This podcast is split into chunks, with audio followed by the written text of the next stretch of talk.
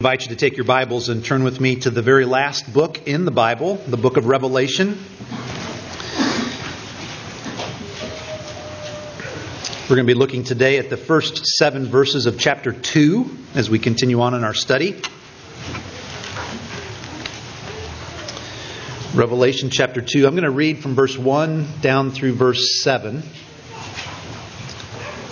depending on what version you have of the Bibles that you're looking at, uh, many of you may notice that these words are written in red, and that's to indicate that these are Jesus' words. If you'll remember last week, we looked at uh, this vision that John got of Jesus coming and speaking, and uh, that vision continues here as we move into chapter 2. And uh, we hear from Jesus himself as he addresses the church in Ephesus. So I'd invite you to listen as I read to you from Revelation 2, verses 1 through 7.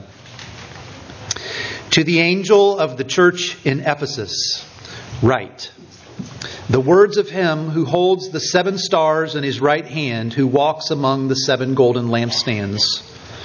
I know your works, your toil, and your patient endurance, and how you cannot bear with those who are evil, but have tested those who call themselves apostles and are not, and found them to be false.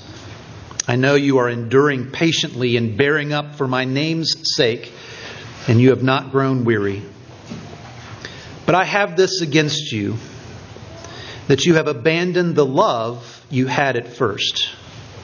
Remember, therefore, from where you have fallen, repent, and do the works you did at first. If not, I will come to you and remove your lampstand from its place unless you repent. Yet this you have, you hate the works of the works of the Nicolaitans, which I also hate. He who has an ear, let him hear what the Spirit says to the churches. To the one who conquers, I will grant to eat of the tree of life, which is in the paradise of God. Let's pray together. Our Father in heaven, we pray that the same Holy Spirit that guided John's thoughts and minds and hand to write these words down would be present here in our midst even now. Help us open our eyes, open our hearts to see wonderful things from this portion of your word. Reveal yourself to us as the God of truth and the God of love. And help us, Father, to be more and more conformed to your word. We pray it in Jesus' name. Amen. It's a simple question.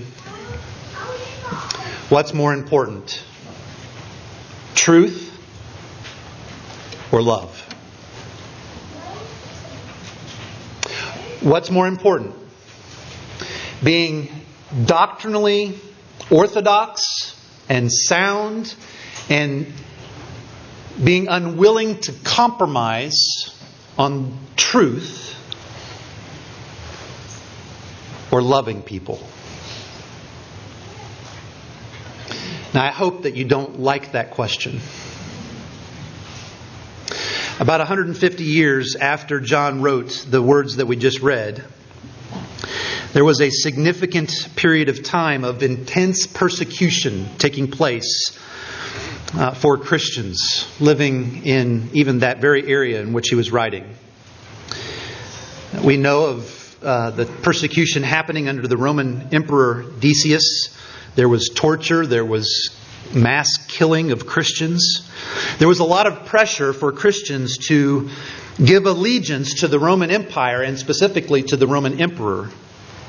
And some gave in.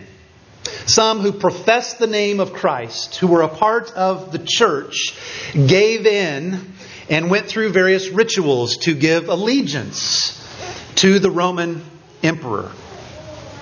Over a period of time, the persecution began to wane at times, and some of those people that were, were referred to as the lapsed decided they wanted to come back to the church.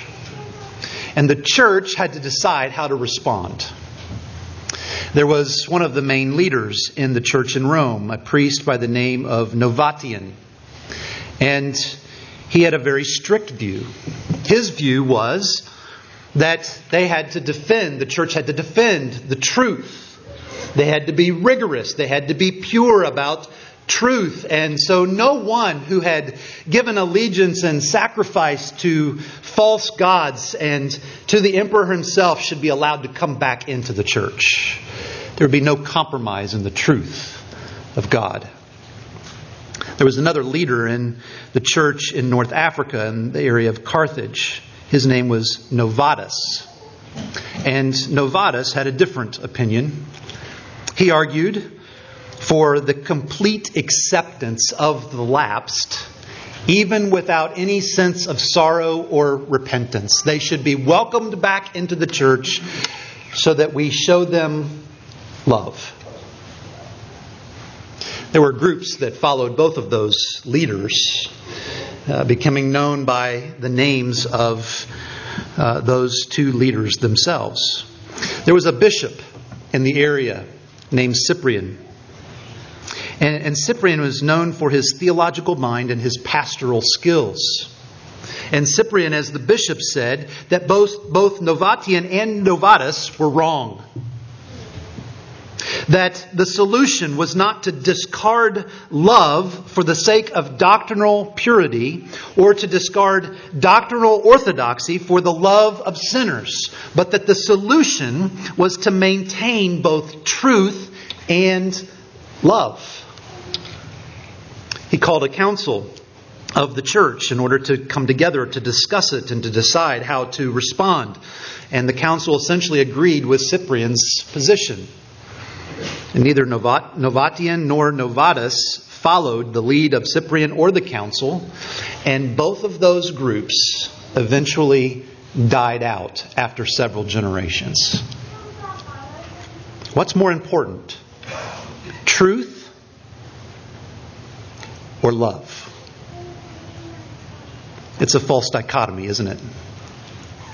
Both are essential, both are necessary. To have one to the exclusion of the other won't last, it won't survive. And we know that that's true not just because Cyprian said it in the third century, but because Jesus himself said it to his church. We're moving into a section of Revelation in chapters 2 and 3 where Jesus speaks to these seven specific churches that we've been talking about in chapter 1. Chapters 2 and 3, there are seven messages to the seven churches. And in each one, Jesus addresses the, the angel, the guardian angel of each of the churches. And through that angel, addresses the people of those churches. And today, what we're looking at is Jesus addressing the church in Ephesus about both truth and love. Before we jump in to see what Jesus said to them, let's get a little bit of context about the city of Ephesus and the church in Ephesus. The city of Ephesus during that time was one of the major cities in Asia Minor. It was really a gateway between the Roman Empire and Asia Minor. During the time that John was writing, about 250,000 people lived in and around the city. It was a thriving city. It was a thriving economy. It was the center of four major trade routes. There was a, a, a, a, notable harbor that was there. This was a busy and a popular place. It was well known, perhaps more than anything else, for a specific temple that it had a temple to the goddess Artemis. In fact, the temple that stood there was one of the seven wonders of the ancient world. There was an enormous focus in the town uh, of Ephesus on the worship of Roman and Greek false gods. The city was also known for wealth and for power, for fame, for culture, as well as being a place of immorality and where the practice of black magic and superstition took place, and of course, idolatry. Now, if you think about that kind of a city with that kind of influence and that kind of darkness, wouldn't you think that would be a great place to plant a church? And indeed, that's exactly what happened. Some 40 years earlier, Paul went to Ephesus and helped to start this church. And now this church is in its second generation, not completely unsimilar to Trinity. One thing that was very different from Trinity this church had had significant pastoral attention given to it. Paul, Priscilla and Aquila, Apollos, Timothy, and then the Apostle John himself had all been leaders and preachers and servants in that church. Now, as the current pastor of Trinity, and with one of the previous pastors of Trinity here today, I can say with some confidence that would be one way that this is a different church than Trinity. Paul wrote a significant letter to these people.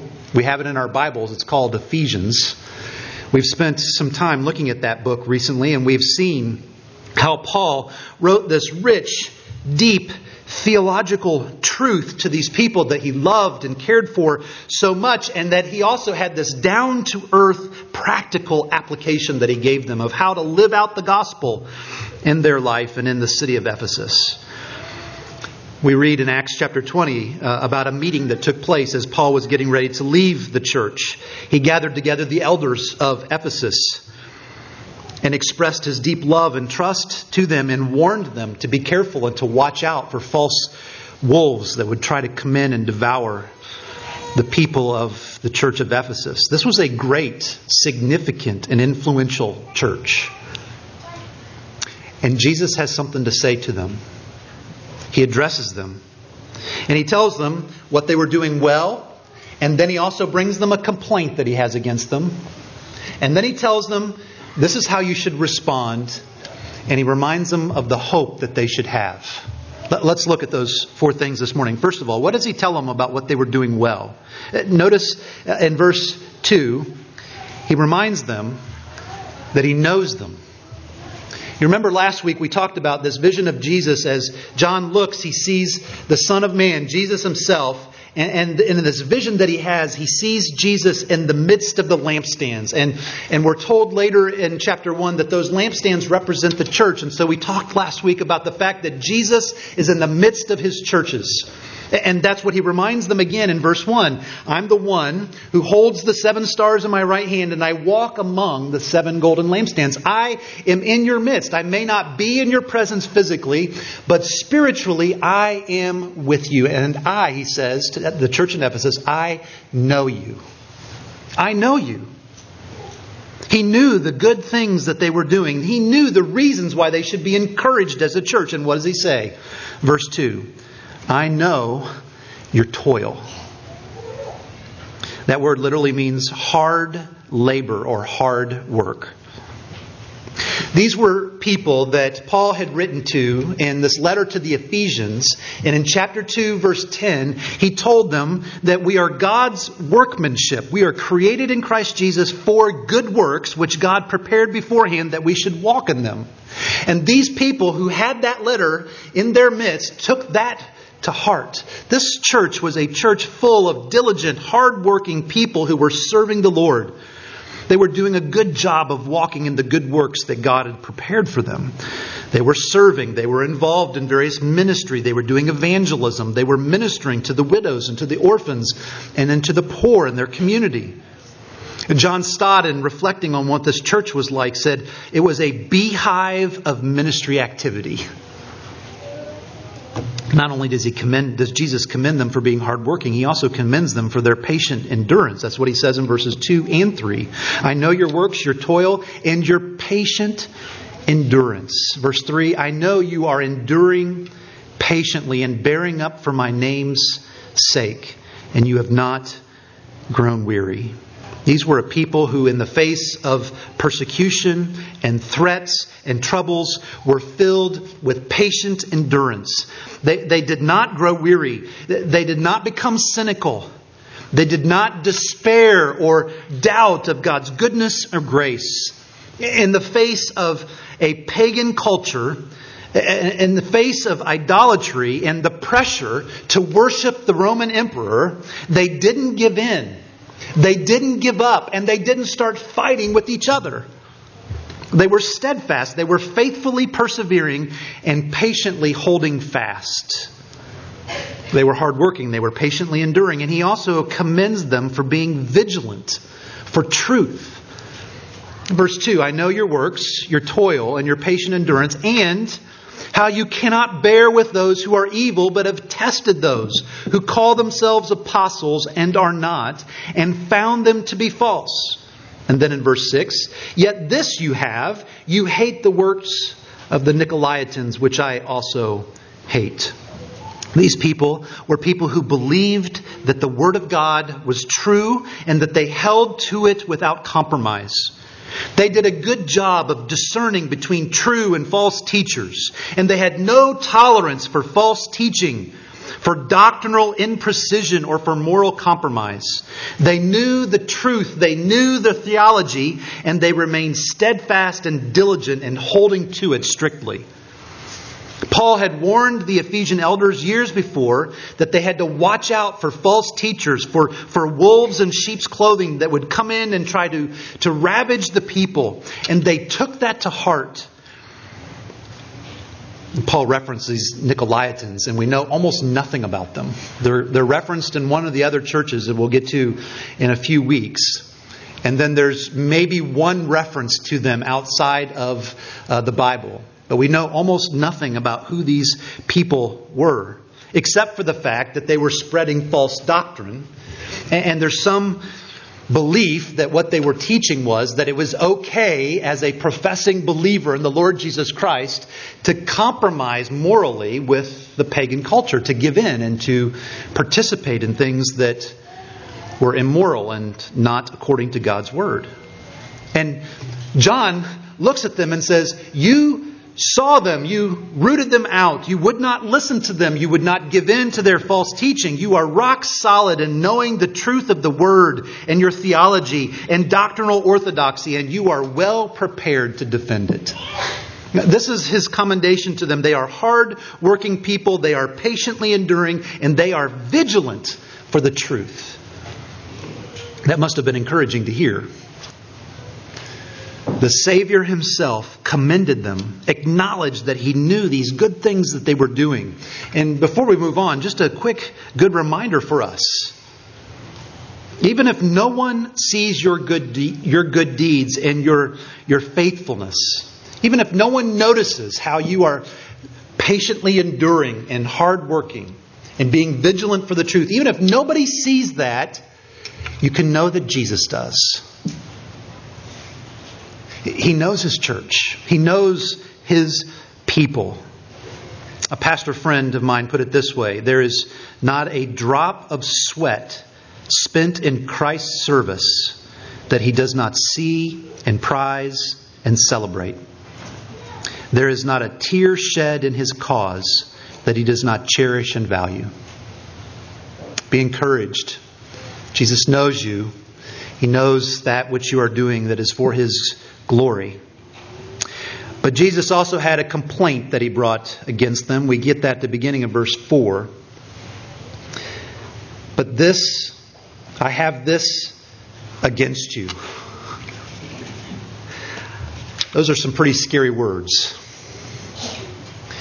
Jesus himself comes to this church and says, There are some wonderful things that are happening in your midst, but I've got something against you. It's not just that your brother or your sister in Christ has something against you, your Savior, the ruling and reigning King Jesus, has something against you. You have abandoned the love that you had at first. What does that mean? They had abandoned the love that they had at first. When they first believed, when they first trusted in Christ, that love that they had, the love that exhibited, that was exhibited in their hearts and their minds and their lives, that, that love has been abandoned, he says. And that word in the Greek means to let go of or to send off or to send away. It's actually used in the ancient culture as a technical term for divorce. They've abandoned the love they had at first. And the commentators debate is he referring to the love that they had for Jesus at first or the love that they had for one another and their neighbors at first? And the answer, of course, is yes. Because those two things are connected. Isn't that what John told us in 1 John chapter 4 that we read earlier? We love because God loved us. We love God because we love one another. They are connected. They go together, they are linked. To abandon one leads to the abandonment of the other. This is a this is a good church that is being written to. There is lots of ministry and service. They are firm in the face of persecution. They are doctrinally and morally sound and strong, but they weren't loving. Their love for Jesus had faded. Maybe they were going through the motions now. Their Christian faith was just a matter of going through the rituals. But their hearts weren't in it. And their love and their care and their concern and their, their service for others had become stale. I wonder if we can relate. I have no doubt that if Jesus wrote a letter to Trinity Presbyterian Church, he could commend us in similar ways as he did the, the Ephesus Presbyterian Church. We have a lot of hardworking, diligent, ministry involved people. We have a church that is full of people who are patiently enduring all sorts of trials and troubles. We have a church full of people who have a robust earnestness and intention of being rock solid on truth, self consciously biblical and reformed. The question is would Jesus also commend us for our love? Our love for Him and our love for our neighbors. And I will tell you that I think in many ways He would. One of the things that I hear over and over again from people who visit our church is how loving and caring and warm and welcoming you are. And I have no doubt that Jesus would commend us for that loving spirit that is generated because we love the Lord Jesus. But as we look at these words written to this church in the first century, it is also an opportunity for us to reflect on the way that our love fades and grows tired. And we have to do that because the consequence of not doing that is pretty serious. I mean, what does Jesus say? How serious was this problem? He gets at it at the end of verse 5. If not, if you don't repent, I will come to you and remove your lampstand from its place unless you repent. This was an extremely serious problem in the mind of Jesus. We know it's serious because he's bringing the complaint to them. You can imagine that this church must have thought, and everything that was happening in this incredibly crucial city, uh, in the incredible, uh, important time for the expansion of the gospel, you can imagine this church probably thought, well, Jesus can't do without us, can he? And Jesus says, oh, yes, I can. They were at the risk of having their light, their witness, their lampstand being removed and being turned into a shadow, a ghost of a church. This really shouldn't be that surprising to us because Paul said something very similar to a different church that wasn't too far away from this church in Ephesus, the church in Corinth. 1 Corinthians 13. If I speak in the tongues of men and of angels, but have not love, I'm a noisy gong or a clanging cymbal. And if I have prophetic powers and understand all mysteries and all knowledge, and if I have all faith so as to remove mountains, but have not love, I am nothing. If I give away all that I have, and if I deliver up my body to be burned, but have not love, I gain nothing. I could have faith that could move a mountain, literally. I could be wealthy and generous and give away everything that I have. I could be one of God's people serving Him. And yet, if I don't have love, Paul says, I am nothing. Francis Schaeffer said it as well in the 20th century. He wrote a little book called The Mark of a Christian. It's a short book, but arguably one of his most important works. It's been published five different times, and twice Christianity Today has published various parts of it in their magazine. And Schaeffer's contention was this the greatest mark of a Christian is love. Christian love. Love of the Lord and love of one another. He went so far as to say that Christians loving each other was the greatest apologetic for Christianity in the world. And I wonder if we really believe that. Do we really think that that's possible? That the greatest apologetic is for people, the world, to see Christians loving one another. And of course, loving the Lord as well. Jesus clearly thought it was important. He tells them, You have lots of good things going on in your life, but if you're lacking love, I'm not okay with you. There can be some really great and encouraging things happening at Trinity Presbyterian Church, and there are. We can be a beehive of meaningful ministry both inside and outside of our church. We can be known for standing firm in the face of persecution and troubles. We can be doctrinally solid and thoroughly reformed in our beliefs. We can know our Bibles inside and out. We can be known in the city of Rochester for being a great church. But if we do not love Jesus and love one another and love our neighbors, then it is all for nothing. And we, are, we would be in danger of being wiped off the map being removed from having the privilege and the blessing of reaching people with the gospel and equipping them to serve. That's true for us as a church.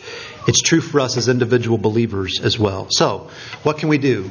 What can we do if you, like me, can see ways that the love that we have had for our Savior at the first and the love that we have for others for the first has waned, has faded, has become stale. What can we do? What can we do to get it back? Well, thankfully, Jesus told them. And it's easy to miss because it's just in a half of a verse. The beginning of verse 5. Remember, therefore, from where you have fallen, repent and do the works you did at first. Three imperative verbs remember, repent, and return. That, that's what Jesus says. That's the prescription for getting back into our first love, to the love that we had at first. He says, Remember, remember from where you had fallen. Remember what it used to be like. Remember what you used to be like. When you truly were in love with your Savior. When you truly loved your neighbors. Think back to when the grace of the gospel so gripped your heart and your mind that you were moved to tears. That your heart was made full with love and devotion for your Savior. Think back to when your love for the Lord was so real that it spilled out into loving your neighbors and putting others before yourself. Remember back to that time when gathering together with God's people to worship Him together was the highlight of your week. Remember back to that time when the Word of God was so precious and so important to you and meaningful to you that you went out of your way to intentionally carve out time to spend time reading it. That's the first step, Jesus says. Remember back to what it was like. But then he says, repent. And if you know anything about that word in the original language, it's not primarily a feeling word, it's a doing word. The, the word here literally means to change your mind, to change your purpose, to change your direction, to turn around and change course. Of course, part of what repentance looks like is a sorrow for our sin.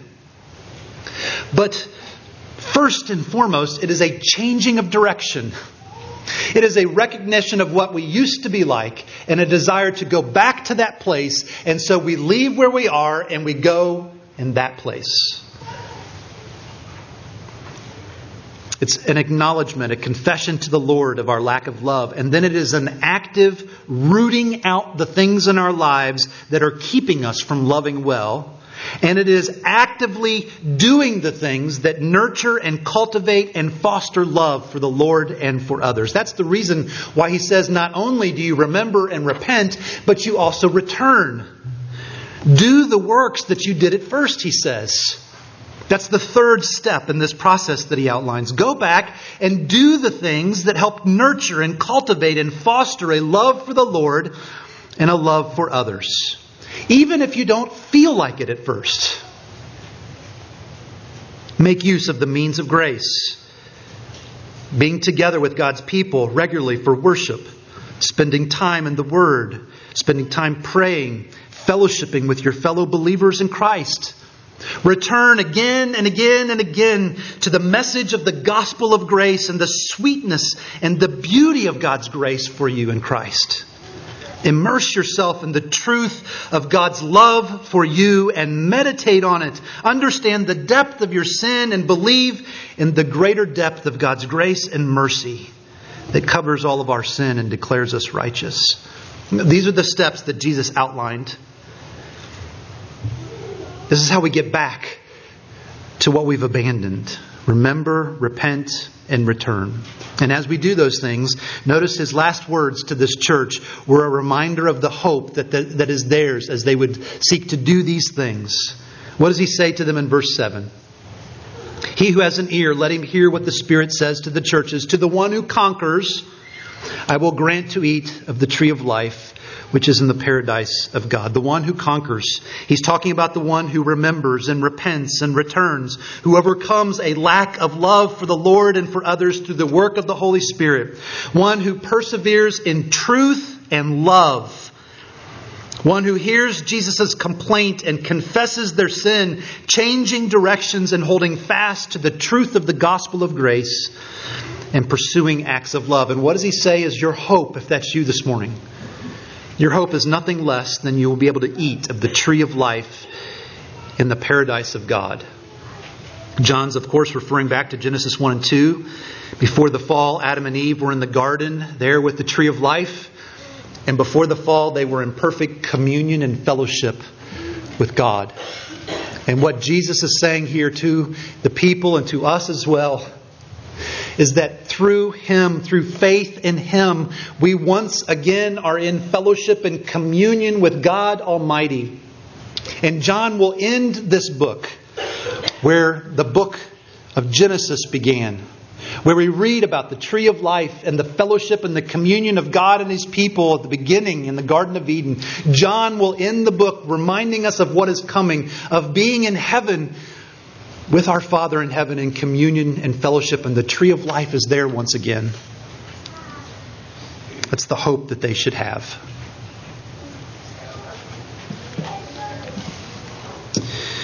On the evening of June 17th, 2015, 12 people gathered together for a prayer service at the Emanuel AME Church in Charleston, South Carolina. About 9 o'clock that night, as they were together praying, a 21 year old man named Dylann Roof walked in to the prayer meeting and began shooting the people as they were praying. He walked into a 203 year old African American church and began killing. He killed nine, including the senior pastor. Three people survived and Roof escaped. The next morning, he was arrested 245 miles away, and he immediately and unashamedly confessed to the shooting and the killing of the nine people and injuring of the three others. Roof, who is a self proclaimed white supremacist, said that he did it intentionally in order to try to start a race war between African Americans and white people. About a year and a half later, in December of 2016, Roof was convicted of 33 federal hate crimes and murder charges, and he was sentenced to death. About six months, about four or five months later, in April of 2017, he was separately convicted by the state of South Carolina for his nine charges of murder and given life in prison without parole. And as far as I know, he's sitting awaiting his execution, remaining unrepentant. But here's the thing. After he was arrested and before his trial, Roof was given a bond hearing. And several of the families of the victims attended that bond hearing, and the judge gave the families a chance to speak directly to Roof. These were Christians who days before had lost family members and friends and church members because the person on the other side of the glass that they were getting ready to address wanted them dead because of the skin color. And they looked at Roof and they told him, We don't hate you, we forgive you. Now I would ask you, how in the world can somebody say something like that? The only thing that I know of that gives power like that is the gospel. These were people who believed the truth of Scripture and stood on it without compromise. They believed what it said about themselves and their own sin and the fact that God loved them in Christ and that He sent His Son to die for them. They believed the truth of what 1 John 4 says that if God has so loved us, we should love others. They believed what Jesus himself said that the greatest commandment is to love God with all of who we are, and the second is like it to love our neighbors as ourselves. They expressed that truth by forgiving and loving even someone like Dylann Roof. What's more important? Truth or love? Both are necessary and essential. So let's be a church that steadfastly pursues both without compromise. Let's pray together.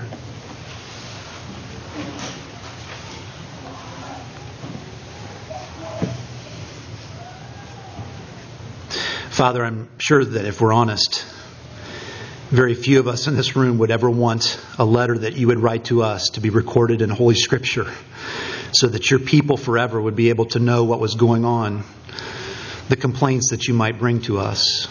But we're so thankful that in your providence, you caused this message that was given to the church in Ephesus in the first century to be written down so that we could have it. Thank you. Thank you for your word. Thank you for your truth. I pray, Father, that you would give us the strength to stand on it without compromise, that we too might model these wonderful things that we've seen in this church in Ephesus. But we pray, Father, too, that you would cause us to be reflective in the ways that we, like them, have abandoned the love that we had at first for you and for one another. We pray, Father, that you would do this because we want to glorify you and we want to be a blessing to this world. So do this for your glory, but also for our good. We pray in Jesus' name. Amen. In his letter to the Corinthian church, Paul gave some instructions about the Lord's Supper, and he said, For I received from the Lord what I also delivered to you, that the Lord Jesus, on the night when he was betrayed, took bread. And when he had given thanks, he broke it and said, This is my body, which is for you. Do this in rem- remembrance of me. In the same way, he also took the cup after supper, saying, This cup is the new covenant in my blood. Do this as often as you drink it in remembrance of me. For as often as you eat this bread and drink the cup, you proclaim the Lord's death until he comes. Whoever, therefore, eats the bread or drinks the cup of the Lord in an unworthy manner will be guilty concerning the body and the blood of the Lord. As we come to the Lord's Supper and conclude our service today, we're confronted with both the truth and the love of our God.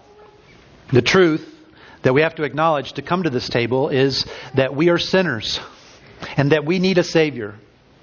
If we don't believe that, then what we are remembering and celebrating here makes no sense. This is the Lord's body and the Lord's blood represented to us, that He had to go to the cross to pay for our sins, and that He did so willingly, shedding His blood and giving His body for us. But it's also a confrontation, if you will, this morning of the love of God. That while we were still sinners, Christ died for us. That one who was rich beyond all splendor, for our sake became poor, so that we, through his poverty, might become rich. Uh, the wonder of God's truth that we are sinners in need of a Savior and that we can only have that salvation through Jesus alone, and the wonders of His grace and love to us through the Lord Jesus Christ. So, to come to this table this morning, we have to believe both the truth and the love of God. If you are here this morning and you are a believer in the Lord Jesus Christ, you are trusting in Him for your salvation, and you have publicly professed that faith, recognizing your need for a Savior, your need to be cleansed by the blood of Jesus Christ, His death being for your sins. And you've publicly professed that faith by joining yourself, connecting yourself, being baptized into a church that believes and teaches the Word of God is true and the gospel by grace in Christ alone. Then, as the elements are coming around, eat and drink and be reminded of these wonderful truths that we read in the, in the Word. And also be encouraged to know that as you come by faith, the Holy Spirit is at work taking this very simple thing that we're doing and strengthening our faith so that as we go out, we might truly be people who stand uncompromisingly on the truth and the love of God. Let's pause for a moment and thank Him for giving us this means of grace. Our Father in heaven, we do thank you for the Lord's Supper. We thank you for giving us the sacrament of the church. We are encouraged as we are reminded of our Savior. We are encouraged as we're reminded that as we come to you in faith, you send the Holy Spirit to take what we're doing and Give us strength in our faith so that we can live for you in even greater ways this week. Would you do that, please? Help us, Father. Help us to love you and to love our neighbors well. We pray in Jesus' name. Amen.